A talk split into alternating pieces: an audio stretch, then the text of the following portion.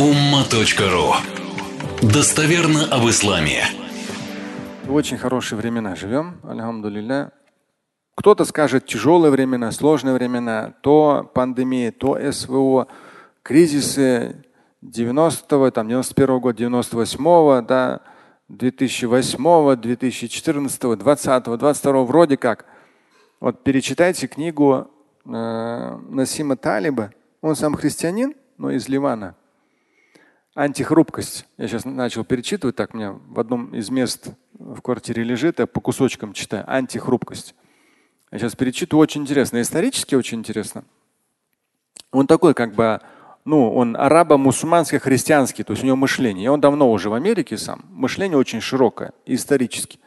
Антихрупкость, вот читая, я думаю, милость Всевышнего, что Россия оказывается в таких сложных ситуациях последнее десятилетие. Это нас укрепляет очень мощно. Но только в том случае, если каждый что? Будет чувствовать ответственность. Не кто-то там за нас решит. Каждый на местах чувствует ответственность от себя зависящее в учебе, в работе, в стремлении, в развитии и так далее. Потому что в том числе там религиозный фактор периодически кто-то хочет раскачать. Межнациональный фактор кто-то хочет раскачать постоянно. Не надо нам раскачивать.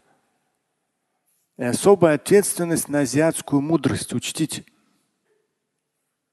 Я вам сейчас одну вещь процитирую. Не удержусь. Как я был рад, когда увидел одну статью. Буквально вот, ну, так как э, с конца 80-х нахожусь, когда в школе учился, в школе были только русские, татары, евреи. Ну, можно было найти украинца, да. Можно было найти башкира. Но в основном все равно, вот первые трое. Ну, это 80-е годы. Но потом в конце 80-х начал уже, то есть так с 86-го общаясь с разными людьми, в том числе я говорил вам там один, как раз, когда уроки брал, один мне э, из Таджикистана так красиво очень написал хадис на, в оригинале на арабском. Вот, то есть пересекаясь, но уже в 92-м оказавшись в Каире, да, Египет, шесть с лишним лет обучения, то есть вот эту всю химию, все вот эти отношения арабские понимая. Из них четыре года я жил с турками конкретно изучал турецкий. Прямо вот целыми днями вычитал, мне было интересно. Тоже, то есть я изучал и арабский, и турецкий, мне нужны были все вот эти нюансы. Ну, потом много лет, в том числе и с детьми, разные страны мира, и Англия, и Америка, и так далее, и Малайзия, и так далее. То есть с точки зрения мышления, чтения, изучения и общения, да, Альхамдулилля, Всевышний миловал, опыт очень большой. И мне было настолько приятно вот эта вот статейка, которая появилась сегодня в Forbes.ru. Несколько вещей вам процитирую. Проделайте простое упражнение. Включите секундомер, закройте глаза и думайте о том, э, когда пройдет минута. Но здесь суть в том, что закрыть глаза и нельзя считать секунды. И потом ты предполагаешь, вот здесь минута прошла. Человек говорит, интересно, у европейцев обычно это 35-45 секунд. У арабов минута длится примерно 80 секунд. Но я это на собственной шкуре знаю, так как среди арабов жил 6 лет своей жизни. Букра, иншаллах. Завтра, иншаллах. Причем даже когда вы там много находитесь в этой атмосфере, иншаллах, то есть, ну слушай, как бы там, даже иногда дети мои так порой. Я слушаю, говорю, иншаллах, это все понятно. А что ты для этого сделаешь? Если Всевышний пожелает, то все понятно. А ты что-нибудь сделаешь для этого? Но здесь очень грамотная статья. Говорится о том, что если мы, то есть да, вот с Европой сейчас такие отношения, мы очень сильно сориентировались на Азию, на арабский мир, на Турцию, да, Индия, он говорит. Он здесь приводит, например, там Турция, арабский мир, Индия. Мы туда. Там ментальность вообще другая. И если с европейцами будете там, может, даже не пересечетесь, будете договариваться о чем-то, по сути дела, там какая-то своя пунктуальность. Через месяц, да, через месяц. Но в арабском мире через месяц будет через два месяца. И он хорошо говорит, отнеситесь к этому с пониманием. У них такое время. В смысле течение времени. Грамотно, с точки зрения бизнеса, это Forbes. И здесь просто супер. Ну, так как, э, например, я, родившийся в Москве, я только в Каире в 94-м узнал, что, оказывается, москвичей не особо долюбливают в других частях России. ну, по крайней мере, тогда так было. Ну, в смысле, там, москвичане все такие высокомерные и так далее. Ну, вы тоже, наверное, да, сейчас москвичами стали, все такие высокомерные стали. А когда приезжаете там куда-нибудь к себе, там, себе на родину приезжаете, все, там я уже там в Москве, у меня там это, там это. Я не знаю, я, мне кажется, никогда таким не был. И я даже удивился. Мне надо было до Каира там прожить несколько лет в Каире, чтобы это от одного из россиян, но не из Москвы, услышать. Но здесь он очень хорошо, важный момент говорит. Этот мужик, который вот изучая разные культуры с точки зрения бизнеса. Главное, с чего надо начать, он говорит, работая с Азией. Это задавить в себе чувство превосходства. Задавить жестко, бескомпромиссно, не только внешне, но и внутренне. Киплинга с его миссией белого человека в печку, он говорит. Мысли о культурном превосходстве европейской цивилизации над дикарями навсегда выкинуть из головы. Это очень важно. Это очень важно. То есть, альхамдулillah, как-то я в советское пол жизни прошло в советское время. То есть я всегда ко всем на равном относился. Но вот этот момент, он очень часто, как бы, ну, к сожалению, он есть этот момент. Причем неважно в каких ситуациях. То есть с точки зрения ислама, сегодня, сегодня нет, через неделю-другую процитирую. То есть высокомерие в исламе очень, очень, очень порицаемо ставить себя выше других. И он здесь говорит, с точки зрения бизнеса, очень правильно говорит. То, что вроде как человек такой более белый, более чего-то, это неправильно. И вот, это, вот эту проблему он здесь пишет, вот это Киплинга с его миссией белого человека в печку. Мысли о культурном превосходе, по превосходстве европейской цивилизации над дикарями навсегда выкинуть из головы.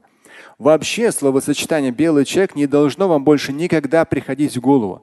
Если вы хотите добиться успеха на Востоке и Юге, то червоточина расизма, которая, увы, сильна в российском бизнесе, никогда не позволит вам этого сделать. То есть вы должны истребить, потому что внутри это вас есть. Вы чувствуете превосходство. Восток не любит, чтобы его поучали или смотрели на него сверху вниз. Он готов учиться, перенимать но только там, где видит в этом выгоду.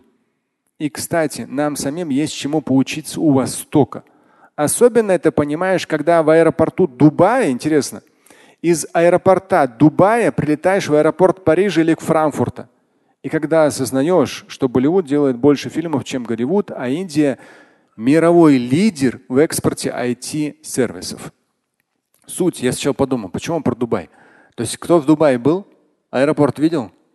а потом прилетите в Париж и увидите. То есть Париж, там, да, или там те или иные страны Европы, они вот так сверху там, что там эти арабы там, что там эти там азиаты, что там эти русские. Он хорошо говорит, из Дубая прилетите в Париж, вы поймете, что Дубай да намного давно все лучше у Европы взял и еще в разы, в разы, в разы увеличил. Ну, в аэропортах кто был, знает. Дубая.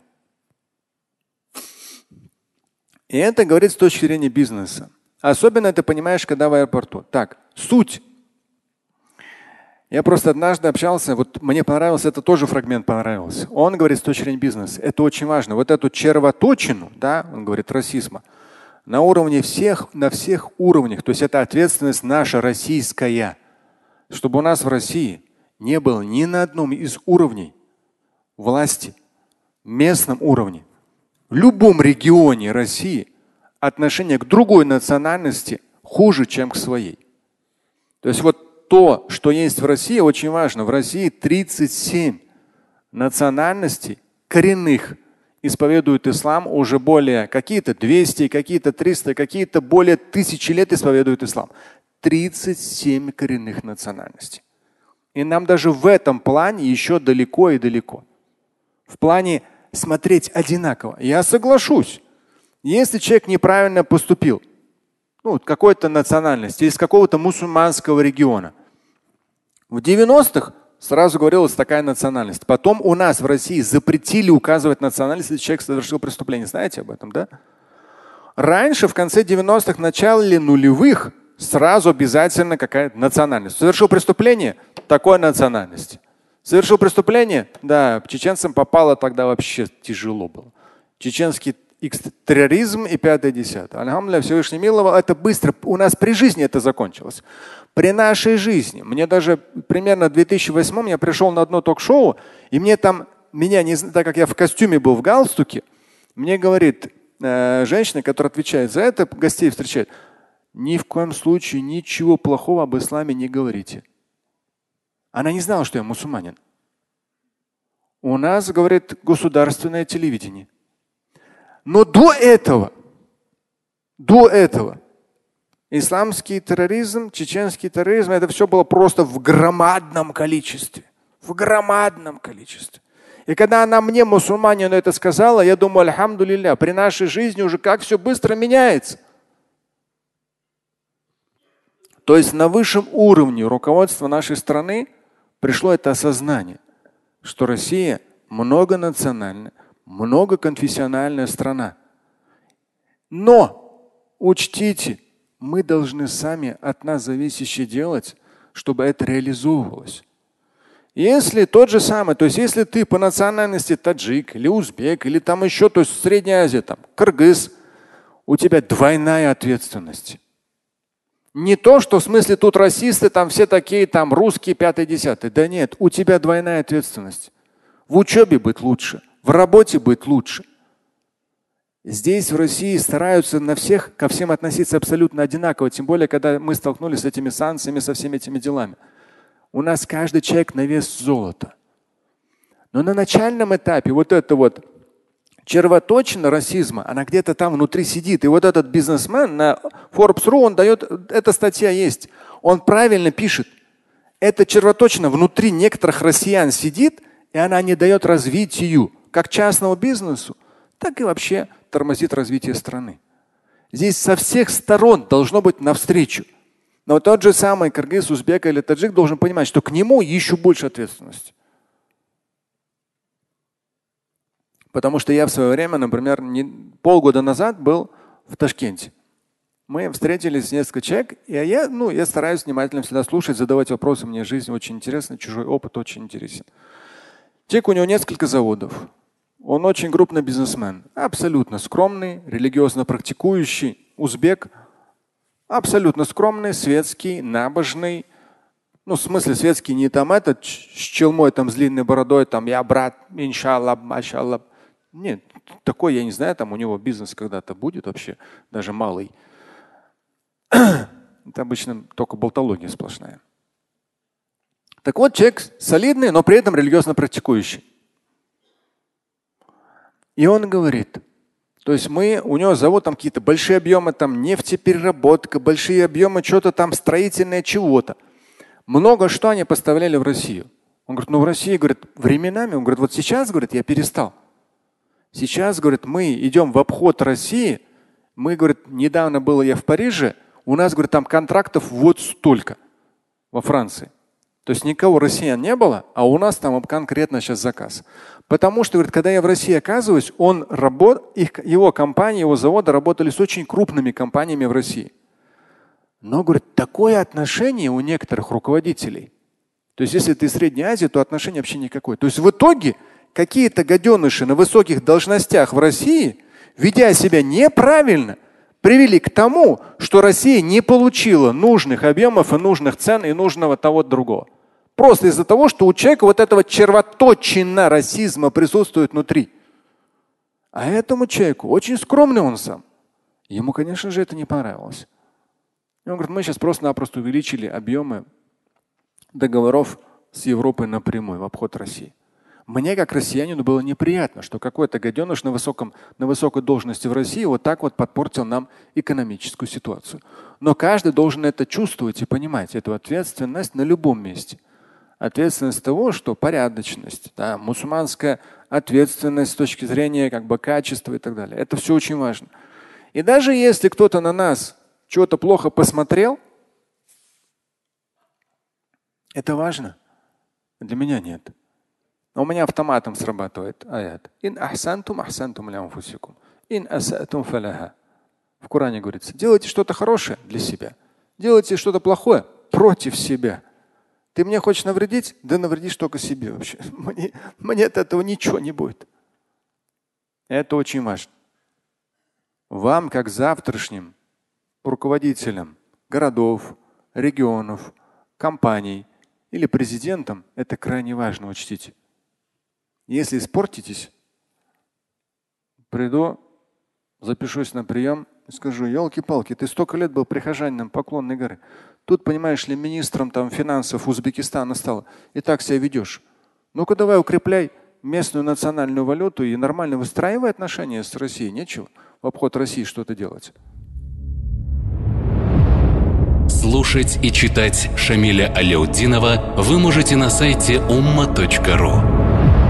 Стать участником семинара Шамиля Аляутдинова вы можете на сайте триллионер.life.